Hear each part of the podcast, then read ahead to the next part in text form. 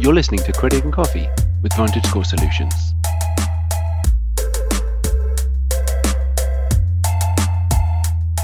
What are credit scores actually designed to do?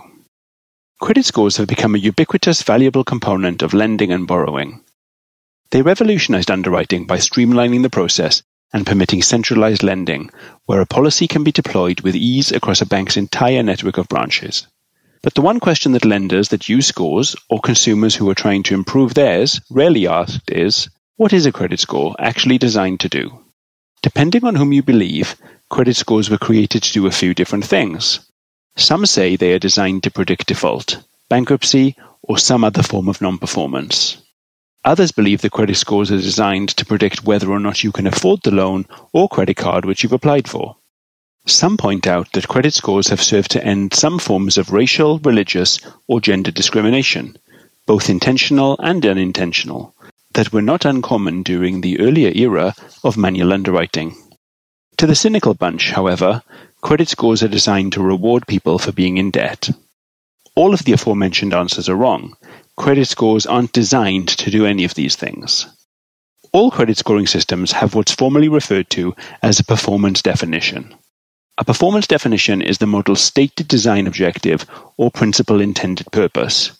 And although credit scores certainly may do more than just assess consumer credit risk, there is a best practice for the use of credit scores. One analogy is how you can use a butter knife rather than a steak knife to cut a steak. It can work, but it is not the intended purpose, and you won't get the best results. Credit bureau based scoring systems, like Vantage Score models, are based on the data in one of your credit files with the three major credit bureaus. These models are designed to predict the likelihood that you'll go 90 days or more past due on any obligation in the next 24 months. That is their performance definition, and that is why these credit scores can take a considerable hit if you've already gone 90 days or more past due on a credit obligation. This limited performance definition doesn't mean that such credit scores aren't helpful when predicting the likelihood of bankruptcy. It just means that these scores weren't tuned to predict that particular outcome.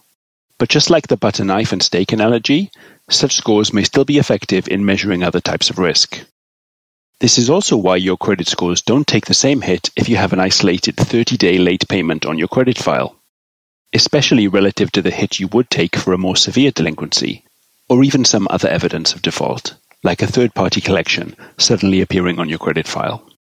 It's also the reason why other incidents, like charge offs, settlements, repossessions, foreclosures, or other severely derogatory credit entries, tend to have the same or very similar adverse effect on your scores.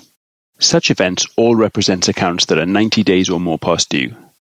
If you have low level or no delinquencies on your credit file, then you've proven to the credit scoring system that you have the means and the intention to avoid going 90 days past due on anything, and your scores improve as a result.